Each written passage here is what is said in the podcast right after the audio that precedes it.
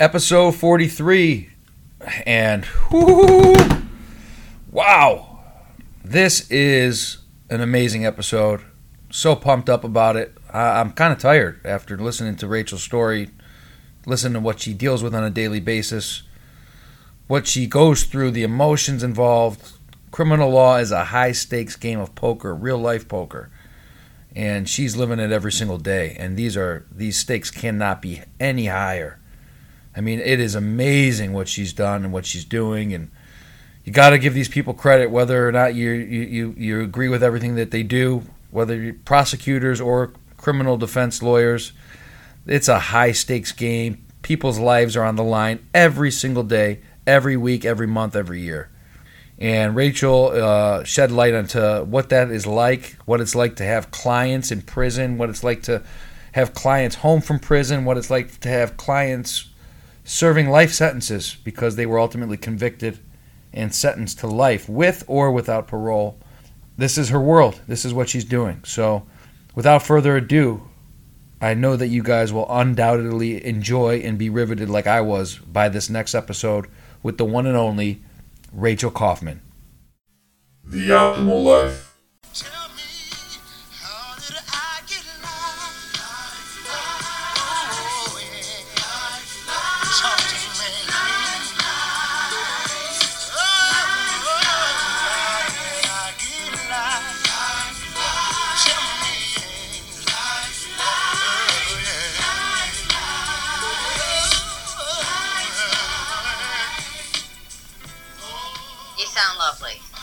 You sound lovely. How's life? I am, I am lovely. I'm just, you know, living in the dirty South, um, working in a factory of sadness.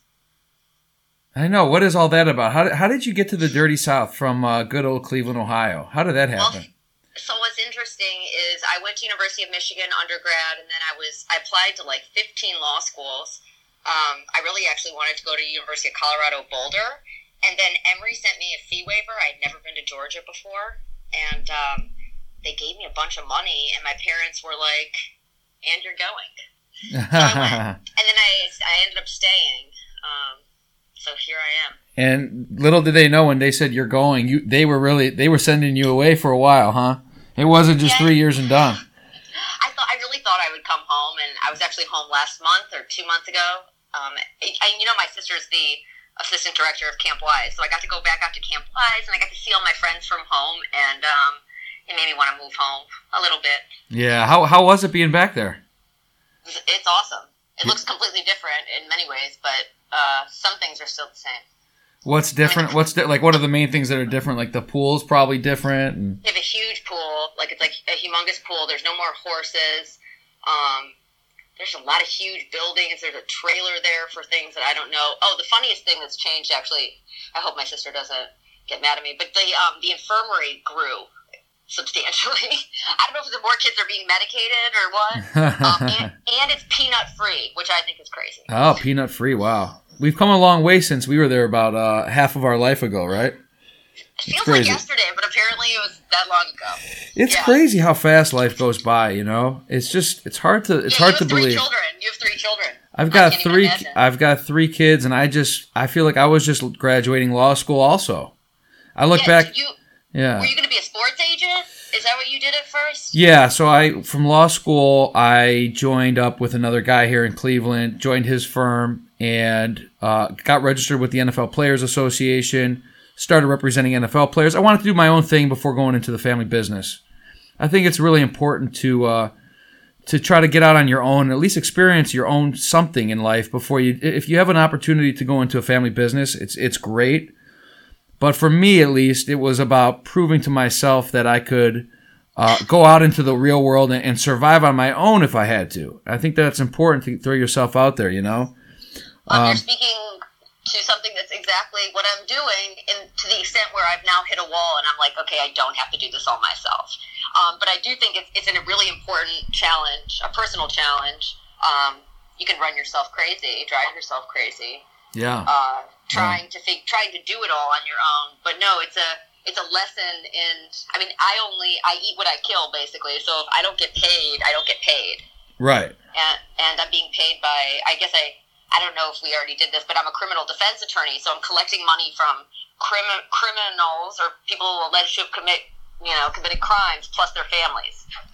Yeah, uh, you basically what you're saying is if you don't collect, you don't get paid. That's what you're. That's what you're saying. And the people I'm collecting from, it's not like they're rolling in money. I mean, these are people who are experiencing um, huge setbacks in their life, so it's not like they just have, you know, a bunch of money hanging around.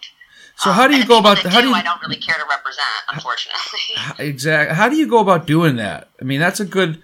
I've always wondered, like, how do you go about doing, uh, billing your clients and and then collecting because billing is the easy part, but but having to knock on their door and keep reminding them, hey, you still owe me this this money. How does that all work out?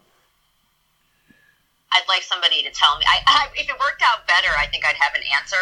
Um, for the most part, you know, I think the goal is to get your money up front. But again, you know, who has? I mean, these people don't have.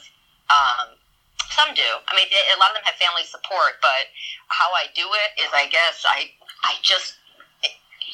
I'm not as brazen as I think some attorneys, and I'm not in this to make money. Again, I'm hoping to eventually do something a little bit different um, with my life. But for now, I guess I'm just trying to value myself. I mean, I realize that when I don't get paid, I can't live. So like Right. somebody's something has to give.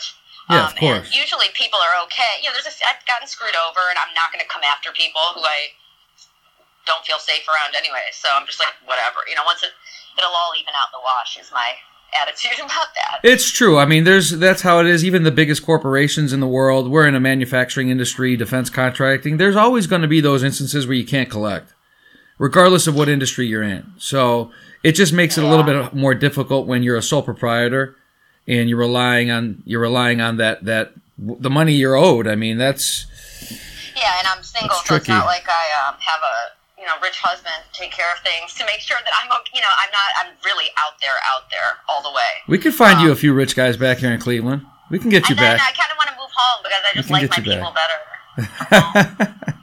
Are the people different down here. I mean, the- it's really different. Uh, Southern people are different. different than Midwest? How so? Well, um, the whole race. So part of the reason that I I don't know if I'd want to do criminal defense in Cleveland is because I really feel rooted in the problems that exist in the South. Um, just remnants of you know the civil rights movement. It the um, it, it's race is a lot more. Uh, I don't know. It, it's much more talked about. People live amongst each other. Like a lot of my, a lot of the judges are are black. A lot of the prosecutors are black. Um, but we're, it, it, I guess at least in Atlanta. But and there's a lot of you know the big hip hop culture here, which is super fun. Um, but then there's also a lot of people still being completely margin, uh, marginalized and screwed over. Uh, as part of the system, and I'm just watching that whole thing happen. I want it to stop. Sure, sure, sure. So talk about that a little bit. I think it's fascinating what you've done because here you are, um, a girl here from Cleveland, grew up around here. You go out to Emory Law School, which I was doing a little homework, to the 22nd ranked law school in 2019, according to the U.S. News. That's pretty darn impressive. So. I, I didn't enjoy any moments of it, but yeah. So uh, you're uh, you're a bright you're a bright woman. There's no doubt about it. So you go off to Michigan for undergrad, then you go to Emory, um, and, and that is actually in the Atla- downtown Atlanta. Uh-huh. Yeah. It's, So you, it's pretty close, yeah. yeah. So you go to is that near Buckhead? Um, it's probably 15 minutes from Buckhead. Uh, it's closer to like it's kind of in between Decatur and downtown. Um, Atlanta's a difficult city to learn. At least it was for me. I'm not geographically uh, inclined, but yeah. Yeah. um, I actually worked for a prosecutor's office during law school. So I guess if we're talking about how I got into criminal defense, I I interned at whoever would take me, um, and I ended up being at a DA's office, and I really enjoyed. I did it for two years, and I like and I liked it, but I, there's a few things that made me uncomfortable. One was when people celebrated winning, like getting a conviction, because what that meant was they were celebrating somebody spending time in in prison, and that felt weird to me uh, I don't know. I just felt weird being like, yes, we got life without parole. Congratulations. Right. I don't know. Right. Um, and and I obviously have problems with um, prosecution of drug offenses. Just I just have a real problem with it. Um, and I went to a I went to a uh, continuing legal education to become like a prosecutor because I didn't have a job when I got out of law school in 2012. And when I was there, I saw a bunch of like inmates that were working in the in the yard. I don't know if they're doing landscaping or what they were doing. But there was like a guard with them, kind of standing back but had a gun. And I was thinking I could like I would so much rather go hang out with those guys than any of these prosecutors. Isn't that Uh, funny? that's how- Isn't that funny? switched. Yeah, that's amazing. So when you went off to law school, did you know that that's what you wanted to get into? I wanted to do animal law. Animal law. I know. I see you with all these dogs. You're a dog. You're a dog dog, you see lover. My tripod. I You're a a do- tripod now. You're moving up in the world. You're moving up in the world. Oh, you, I see. you I see this love of dogs that you have. Oh, I should mention I do bring uh, my Rottweiler, my Rottweiler to collect with me when I can. Ah, there you go. People pay up. exactly. That, so that's that was the answer. Why couldn't you tell me that answer five minutes ago? That was the right answer. I right forgot answer. about it until I looked at my dog while he was sitting here. I was like, oh yeah, then there's you, Leon. You're like you're like he doesn't scare me, but he scares everybody else. I forgot about that part. Yeah. Yeah. It's fun, it's fun to bring him along. So you uh, you ended up going. So what is animal law? I mean, what the heck is that? Does that even mean? I guess um, I wanted to more like legislate like legislative action and maybe working in DC. I wanted to be in DC for a long time, thinking I wanted to I don't know advocate for better better laws about factory farming and um, I don't know just all there were tons of like legal issues within that um, exotic pets. Um, animals that we've domesticated. Um, I actually started the Animal Law Club at Emory. It's still going today, going strong. Good for you. Good for you. Yeah, but I ended up realizing, and it's kind of actually where I'm hitting this wall with criminal defense, is that I mean it's a factory of sadness. If fighting for animals is like fight, I mean, you're fighting something that it almost feels like you can't win, or like you can't actually affect. And in criminal defense, you know, I my wins, I've won a lot, but it's the losses that literally they just tear you up because I know what it, what it means. Yeah. Um, I've had yeah. I've had a few clients sentenced to life in the past few years, and it's just, um, I mean, it just stuns you a little bit. You've had a few clients sentenced to life in prison. Yeah, I'd say my most common, uh, my most common type of criminal charge is murder. I end up, I don't know what I. Don't, it, it, it started at the jail. I don't mark it, which is another thing, and no one works for me. Um, I just sort of, I'm like a Lincoln lawyer. I literally work out of my car. I don't go to an office. Um, and at the jail, when I win, you know, people send my card around, it just that's it's just been word of mouth for me. Wow. So you're getting. So you are getting cases of uh, of you're doing the most uh, high stakes cases that when it comes to criminal law, people's lives are on the line. You're taking people that have been I'm laughing. I'm like, oh my god, yes, You- that's you're- somehow I you're- you're- chose to do this. Well, I, I find this fascinating. That's why I wanted to bring you on because I always I, I've had one of my buddies who does um, he focuses mostly on DUI OVI cases here in Ohio. Um, More he's done lucrative, more lucrative, smarter. yeah smarter he's done some drug he does drugs and OVI and he used to do some of the uh, he he was with a, a attorney named Ian Friedman here in Cleveland. So they were doing a lot of white collar, a lot of child sex uh, pornography cases, those kind of things. That's how he learned. And then he went off on his own. He's doing OVI. So I've always I've always found the the criminal law stuff to be fascinating because I think if I was practicing, I would be doing what you're doing.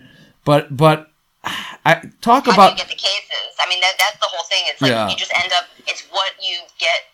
You randomly get called on things, and then as a result, you get experience in things, and then people call you for those things again. And so it's just kind of what you what you've been successful at doing. And I've apparently my my greatest success has been in the murder realm. Um, when did you get your first murder case, Rachel? It was actually my first felony case. My first felony trial was a murder, uh, and it was in 2015. So three years out of law school. So three years out of law school, you're still relatively obviously raw at this at this game. Uh, have you had you practiced? Have you tried a few? Have you done a few trials prior to that? I assume. yes. Yeah. So I worked briefly for a uh, for a year for a DUI firm, and so I tried. I I think at that time I was just like, who wants it? You know, I was out there like just wanting to fight everyone.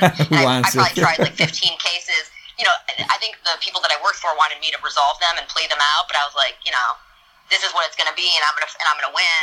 And I, I don't particularly like DUI um, cases. I I'm not a scientist. I'm more into like motive and like why people do things. So Right. I don't really care about. I don't know. A lot of times people seem like they're fine to drive, and it's just an indiscriminate. Oh, you cross a line, whatever. I don't like that stuff. It's a little boring for me. Um, but I love murder. Um, Wow. So three years out, three years out of school, you get a phone call. I was working hour before I got the D before I went to the DUI firm. I was working hourly for other attorneys, literally feeling horrible about myself because I had no career. Um, and you know, all these people that I went to law school with are doing you know amazing things, working at big fancy firms. And when I was working hourly, that lawyer actually got this murder murder case, and I worked for him on it and became really close with the family.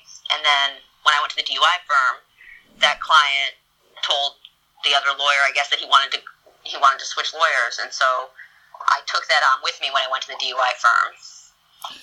So, And so you get this call, yeah, you get this opportunity, and then and then once you say, yeah, I mean, I, I'm gonna, I guess, I guess I'm, this is what, you, I guess I'm gonna have no choice but to take this thing. But talk about the feelings behind that, how that all unfolds, what your thoughts are as you're going through it. I mean, it, it had to be kind of a shock to the to the conscience. I actually feel like I'm in a worse position. I had not lost yet, so you know, I hadn't lost big yet. I guess I'd probably lost a DUI or two, but like I had not. I thought I was going to win.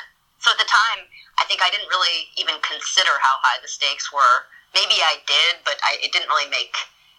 I, wasn't thinking about it. What I spent the most time on was working with my client um, at the jail, where he sat for two and a half years pending trial. Um, he's out, he's out now. So it was, it was he te- he testified. So my um, I guess specialized skill is working with the defendant to get them to a place where their truths about what happened um, resonates. I mean, sometimes it doesn't, but if, if it can, um, that's I guess how I'm preparing. And if I, you know, we I've spent so much time at that jail. Um, just him and I just talking every which way about what had happened in his case, and he I put him on the stand, and it was I it was I think the best thing I could have done. You put him on the stand. Give us a little bit of detail. Is this the guy that you posted that video with a couple months ago? Yes. Yeah, Yes. talk about this. I'm actually like mad at him right now because he's, you know, he. I don't know what he's up to these days, but I really wanted him to like get a grip. Hopefully, he got the grip. I'm not. I'm. If he calls me from jail, I'm not coming to get him. So, um, got you know, I, want, I really want the best for him, and Yeah. he. It's called choices. He, yeah, he can decide what he wants to do. But that, um, he was in the Bluff, which is like a really bad area of Atlanta. Um, I I don't even understand how how this even happens, but he was a passenger in a vehicle. Somebody got in a fight with his girlfriend who was driving, and then they're approaching the car, and he shoots out of the window of the car, and then like across the street, a 16 year old kid dies. Um, he's on video. Uh, the, the kid, the body is not on video, so it's unclear if he actually, you know, it's, it's pretty clear he shot, but it's not clear that he shot anyone. Um, and so he had to get on the stand and talk about because I needed to understand from him how that could ever make sense. Like, what circumstance could he possibly be in where you would need to shoot out of the window of a car? Um, and we explored that um, to the point where I felt comfortable with his answer, even though even though they're all guilty for being out there and acting a fool, but that's where they live. so, what did he get convicted of? he ended up somehow, by the grace of God, the jury found him guilty of aggravated assault, but not of felony murder based on the. So, aggravated assault's a felony, and then if you commit a felony and someone dies, that's felony murder, and that's in Georgia, that's life in prison. Somehow, they didn't find him guilty of that. They didn't find him guilty of murder and just the aggravated assault. And in Georgia, that's five to 20 years. Um, so I actually was really not satisfied with the verdict at the time because I didn't want him to go away for that long. I wanted to walk him out of there. I actually had bought tickets to a Kevin Gates concert. Kevin Gates is a rapper. Like I was expecting we were gonna like get to go to a concert that weekend. Um, that's how I'm just not even thinking clearly. I'm like, Right. it's just I'm, I'm like plowing through the wall. Um, but he ended up getting five years. Somehow the judge, I don't. It's just he got very lucky. Um, and I only feel like it's lucky because I want to say it's my skill, but then I've had cases that I thought I should win, and the jury doesn't care. So Back to this this this client of yours. So he gets convicted of the assault, Uh-huh. felonious assault. Um, so was it your intent? Was it your argument that to prove that beyond a reasonable doubt he was not the one that was responsible for the bullet hitting that person? It could have been somebody else. What was the argument? Okay, so the argument ended up being that as a passenger in a car, you don't have control over the wheel or the pedal. So if you're telling somebody to pull off because some, you know, whatever things are getting ugly in that area, you know, you actually can't do anything about it. You're just like a sitting duck. Um, I started doing a lot of social media research, and I started friending all these kids. Um, I call them like they're like feral cats, and they like live literally outside, and they're taking pictures with their guns and just crazy, crazy stuff. And I started to understand why my client might, if he saw those kids cu- pulling up to him in his rear view in the rear view mirror as a passenger, you know, why he might he might shoot at those kids.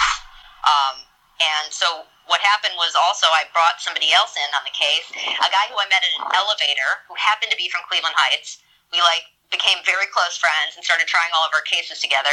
I showed him a video that I had watched hundreds of times and I was really watching for what my client was doing, and he kept watching.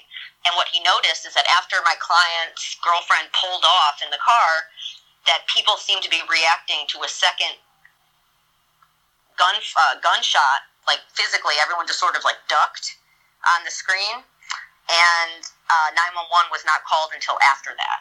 So we were really able to play. It wasn't even me. It was my like it was Clarence who looked at something I had been looking at forever. That's the lesson: is that we shouldn't do it alone. It's important to try. It's important to try, but like it's so much better to work with other people because everybody sees things differently. Absolutely. So you guys were able to at least instill enough doubt that hey, he might not have been the one that was responsible for this 16-year-old's death. Yes. Wow, that is insane.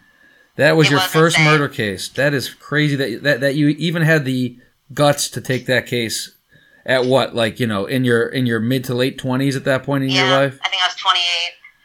He's a friend. The kid was 26, so I felt like he was my sister's age. Like we were friends. We're friends. Um, and don't mess. I mean, I'm not gonna swear in here. Just don't mess with my friends. I will come after people. Well, you could swear on here. Oh, I can. Absolutely. Oh, yeah. I mean, do not fuck with me. It's a lot. Like I, I yeah, I mean these, these That's a lot better. Just piss, they piss me off, and they're trying. I mean, it's very difficult to sit in a room across the you know the aisle from someone who wants your client to spend the rest of his life in prison, and you have to walk in there every morning. I mean, I like to like punch him in the face. I love I love how candid you are and how honest you are.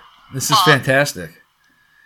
I'm trying to bring people back to the reality of like what's going on here um, in Georgia, and sometimes it sometimes it works, and other times it doesn't.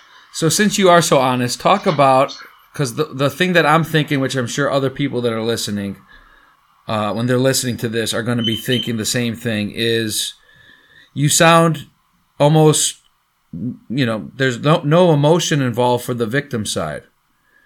So when you're when you're defending a criminal uh, or someone that's convicted of a crime and someone that clearly committed a crime, whether or not that person was the one that was responsible for the ultimate death in a homicide case, they still committed a crime like your client did. What uh, are the emotions that you have to deal with in terms of the other side and that, that victim's family and those kind of things? each each situation is very very different but what i can say this morning i was actually my life is very strange okay it's it's completely bizarre. Um, i've had mothers in in murder cases um, mothers of victims you know they're like during sentencing you know they're actually saying like fuck you rachel like because you know over the course of the week you know i have to say things about their kid that they may not like. I'm not lying but it's just the reality um, of what he what your kid was doing before he you know he wasn't inside with you. Um he was outside you know they don't like that they don't like nobody likes once someone has passed away to look at them as anything but you know a good person it's hard to it's hard and so it's a it's a fine line that I have to play. I have another case, so that lady hates me. But then I have another case where my client was actually convicted. He should not have been convicted of murder. The victim's mom in that case just friended me on Facebook the other week, and then I ran into her in the elevator at the courthouse today, um, and we hug. It's just weird. I mean, Wow. I take on a lot of the emotions. I had a case, a four year old uh, had died after being scalded in hot water. I mean, I'm telling horror stories, um, but this is No, this is what I wanted. I want to hear. we want to hear. like, we I want to hear about it. Yeah, we want to hear what goes on out there. yeah. So like, and I I feel the emotion from the victims. I, definitely take on, and I'm like an empath, so that's why it's becoming a little bit too much for me. Because again, when a four year old is scalded by hot water and then dies because he doesn't get medical treatment until the next day, um, you know, obviously my and my client in that case didn't put the kid in the water. She's just another person that was in the house amongst other adults, but tried. You know, she she went out to rescue him. She tried to do en- do stuff, but she didn't do enough. She didn't call nine one one. She just like put neosporin on whatever. But all I know is that my client has three kids herself, and she's a good mom to them. And now they're charging her with murder. And then I have a four-year-old who's, you know, I had to look at the pictures from the autopsy. To like, holy shit! I just like, holy, holy shit. Um, that's why I said factory of sadness. So how Oh, do I my deal with the victims' families? A four-year-old, I a I four-year-old best to be- child, a four-year-old child that was that, that died due to burns.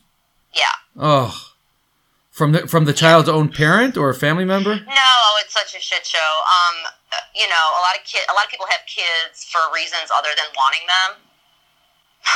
Long term, it's almost like children have children, and then people drop their kids' house. They, they drop their kids off at other people's houses indefinitely, and then they leave their older kids to watch the younger kids, I- and and the ball drops. Um, and it's the set. I've ne- yeah, I cry in court, so that's the other thing. People think I'm.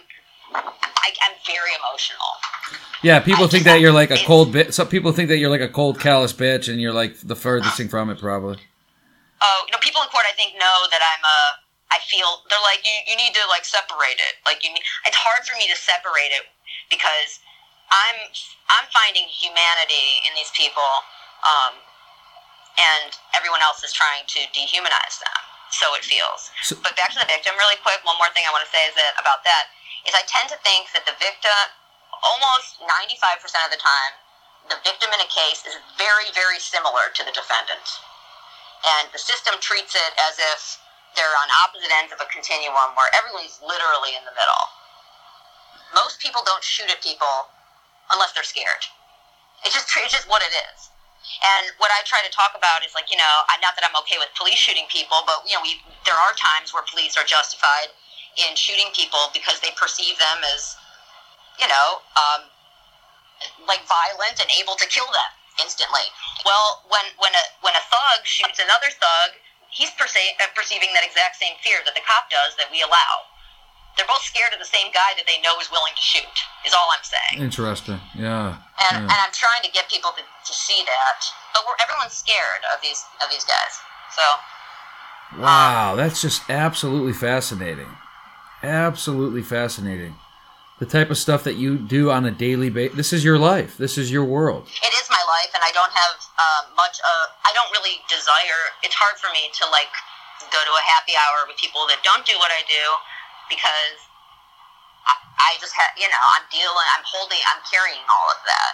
Um, I, I compare. I used to think it was like being a doctor. Like I like you know. Per, I diagnose people, and I they have cancer, and I'm going to try to help them, but you know, it's kind of a crapshoot. But I now feel like I'm a war strategist. Hear me out.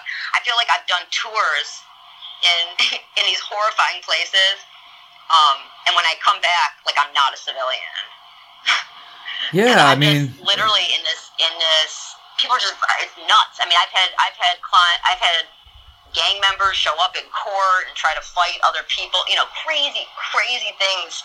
It's just um, it's maddening, really. But it's it it's um it's not something that most people see, and we all do assume that the people that I represent are criminals, uh, because many of them, to some extent, are.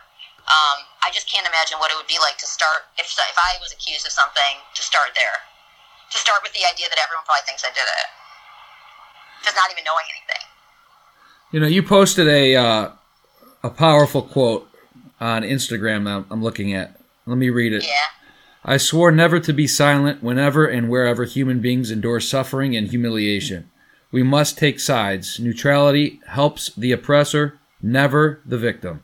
Silence encourages the tormentor, never the tormented. Elie Wiesel. Talk about that. Well, a lot of people, even like politically, so I just find I find people and people who want to talk about why Donald Trump is ruining our country need to actually consider what's happening on the ground in our country because it's actually people on the on a day-to-day basis who are in positions of less power but still have power who aren't doing what they are saying needs to be done. Like no one's willing to do the tough job of, you know, in my baby bath case, my client had no criminal intent. She just isn't educated. But there's this need to send people to prison just just because that's what we're that's how it's been done. But what I'm saying is, is that how it's been done isn't working. And so why are we continuing to do the same thing that we know isn't working? And then that's how we justify what we're doing. Um, it's just there's like a there's a pipeline, uh, and I feel like people who are prosec that's a shout out to prosecutors who are just like literally do you know rubber stamping everything to keep their job at the expense of people's lives.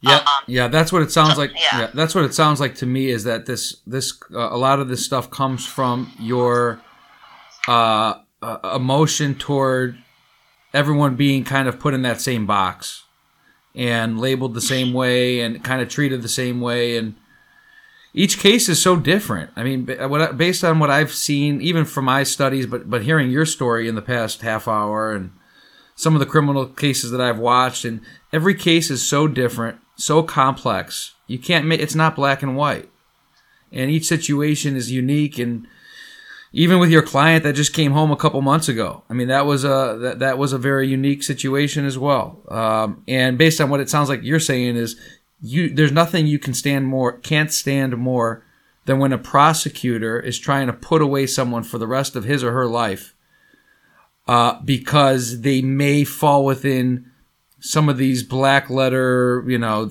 shot a gun, committed a crime, those kind of things.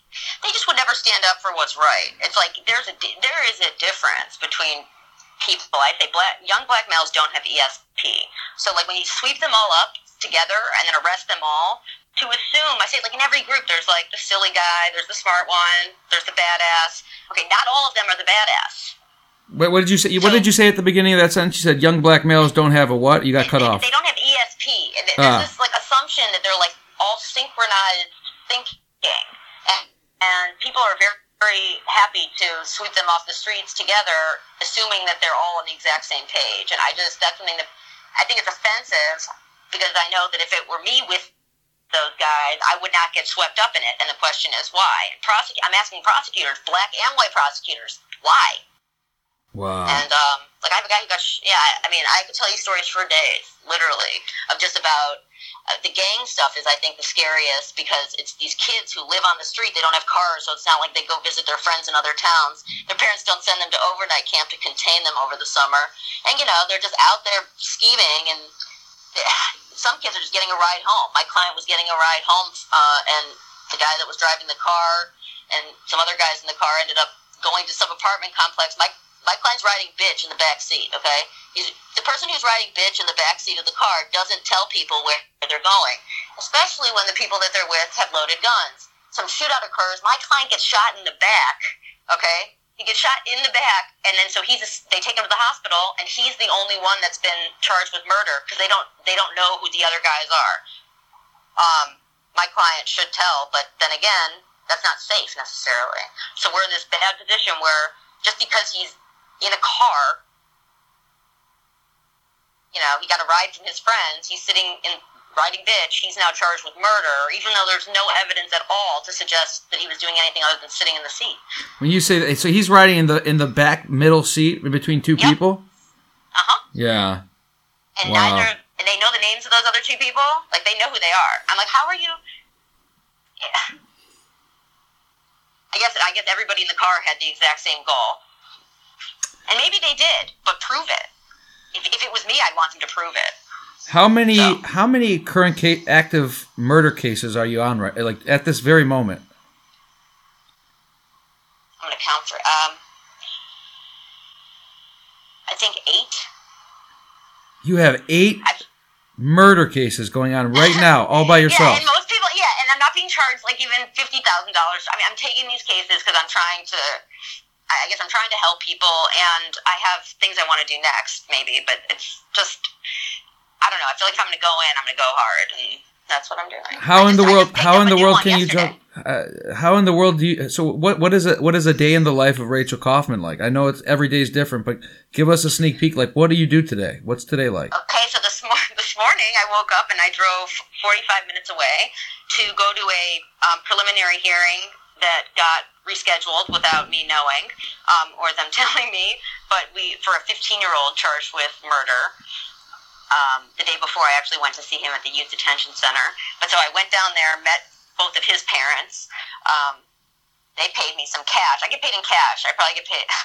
I don't know where the cash comes from, but um, that happens sometimes. So I went to court with them, um, and then I went to. A, I had a trafficking case in another county, so I went to court there and um, worked out a probation deal. On my client has like 56 grams of coke in Georgia. That's trafficking. He has like previous convictions. You know, we're deciding whether he's going to snitch. He's going to snitch or not. I'm not a. I'm not a fan of snitching, but I'm also not a fan of prison. And you know, his call. So snitching, So- snitching. But what you're saying, in, in, to, to layman's terms, snitching could equate to maybe a lesser sentence, uh, a settlement, right? Uh, yep. yeah. I mean, Yeah. that's what today we were discussing with the officer and the prosecutor, and what he would need to tell them, and blah blah blah. Right. Um, and he, you know, my client's like, you gave up on me because we were going to argue a motion to suppress because they had a canine unit walk around the car. But as you know, I mean, a lot of those kind of cases, and we learned about it in law school. Um, like it's very difficult to get a judge to grant a motion to suppress, uh, and he's like, you didn't. He's like, you gave up on me. Like I didn't give up on you. There's like a risk assessment. Again, I'm a war strategist. Like I'm not going to send you out there. There's a possibility that it might all work out if you could also get blown away as a result. Because I don't think that after I made the prosecutor work that she's going to consider probation. These are the things you have to think about. Like I want I want to keep her with probation, but if I start fighting her on some other shit, she's going to pull it back. This is like a real high stakes game of poker every day in your life. This is crazy. Yeah. This yeah, and then I come home and I sit with my dogs, and sometimes I watch Dr. Phil or other murder shows. and I watch The Bachelorette just to, so I don't feel as alone. And um, Are you yeah, dating? Are you dating anybody? No, I don't even really want to right now. I think I'm just doing this right now. I would imagine dating would be almost impossible based upon your lifestyle. I mean, I'm not that open. yeah. You'd almost have to date. You'd almost have to either date uh, uh, Another like one. another one, yeah, or or like a prosecutor and just and just evil, e- even even the uh, the balance out. Ugh, no, um, unless I could like secretly like get on their computer and just start like losing shit accidentally. That's funny. Like That's, there goes that indictment. Whoop. Um, I'm trying to free people. I'm trying to free people. yeah, I mean, talk about obviously you, this is this is a high stakes this is a high stakes world that you live in, and it's complicated. There's a lot of emotions involved. What is your uh, what what do you want to accomplish before you call it quits? At least in this area, uh, uh, in this area of the law. I don't think that's the thing I say. I'm gonna call it quits. I say that because it's so hard, but I cannot imagine not not doing it. Um, but I, what I want to accomplish is, I guess, I'm interest. I, I want to reach a broader stage of. I I don't feel like the courtroom is the best place for me to communicate to people about how they should treat criminal defendants and more into the policy of incarceration. So I think I'll probably end up helping people involved, you know, in being released from prison or their families. I guess I just want to complete the the cycle. You know, I, I want to be able. I want restorative and holistic justice. So like, I don't want people to be set up to go back Right. um, to the system, and that's how it's set up right now. So like, I'm kind of, you know, I had this dream of like, you know, a Camp Wise model. I keep talking about it, but it's like having these these kids never had anything to be proud of or to like.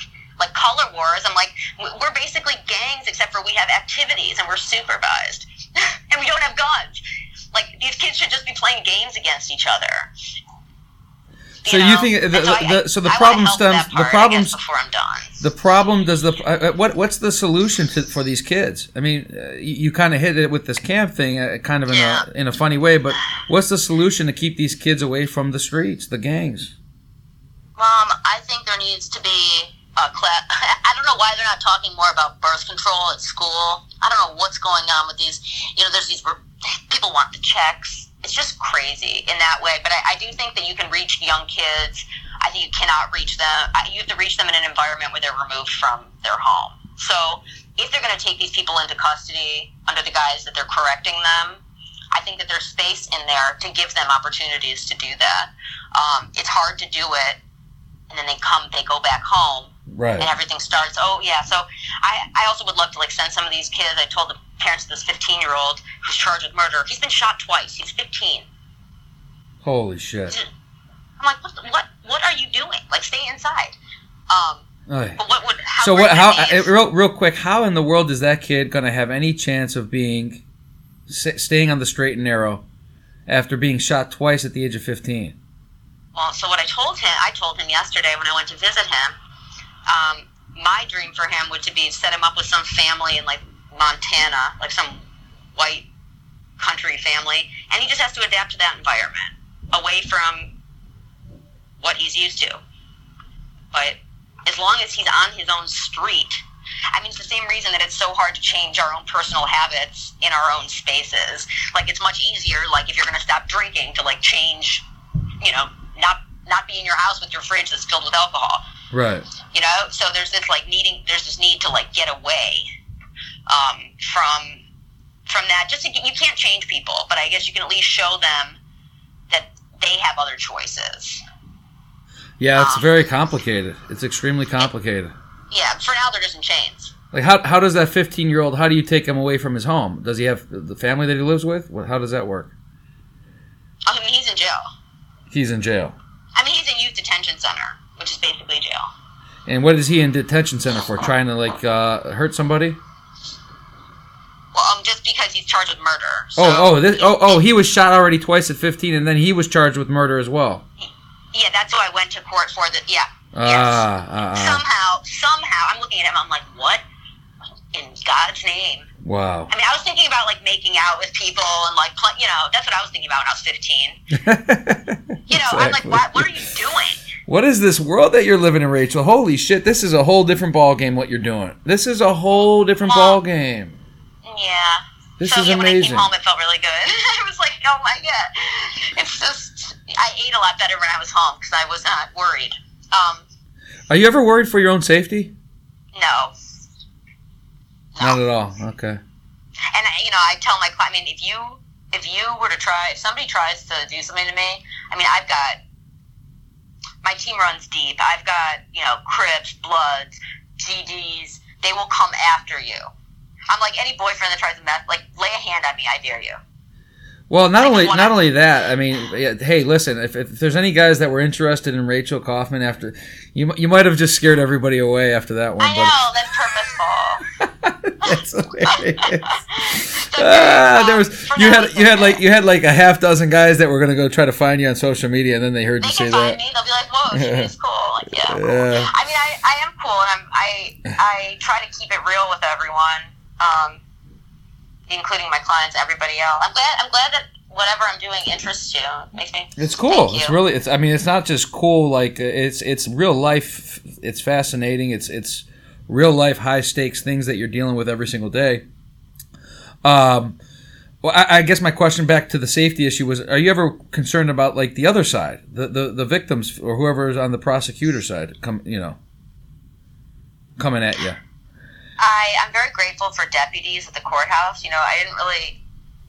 There was actually one time where I was scared um, of a client, and it was I don't like verdicts, so I don't like when the verdict comes in and everybody comes back into the courtroom and Oh Jesus! you, you it's like literally like for yeah for an empath. I mean, you're feeling all that, and your client has so much at stake, and you're standing next to them.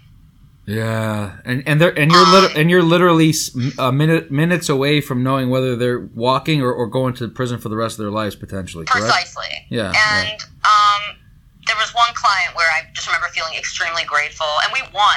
I'm like, he's a, this guy was a real jerk. Like one of the only client. I mean, I, I can count him on one hand. The ones that I just cannot stand. He was one of them, and somehow we won for him. But I had Clarence. I had this other guy with me, holding him, like basically keeping him under control, Just in case, Um, yeah. So that I could do my job. Um, Wow. but I was a little bit concerned. Like if, if it was like a you know they took pen they take pens away from these people. Um, I don't know.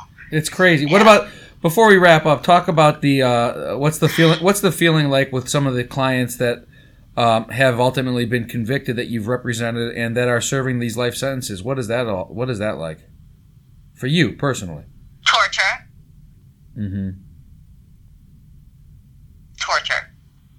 Every day you think Um, about them. Yes. Wow. I mean, there's ones that I think about more than others. I'm getting emotional. Um, some of them are actually illegally, so I'm not going to tell on them. But they like they'll have phones, which they should have in prison, and it just keeps them, you know, busy on their phone. Nothing else, you know, so that they're not like fighting with each other. I think it's great. But like I talked to him on, um, I talk to him on Facebook Messenger often. I and, and I'll tell you when that stuff comes back up for appeal, I will do anything in my power um, to if I did something possibly wrong that could get them a new trial. Um, Do they sit there? Are any of them in like a solitary confinement?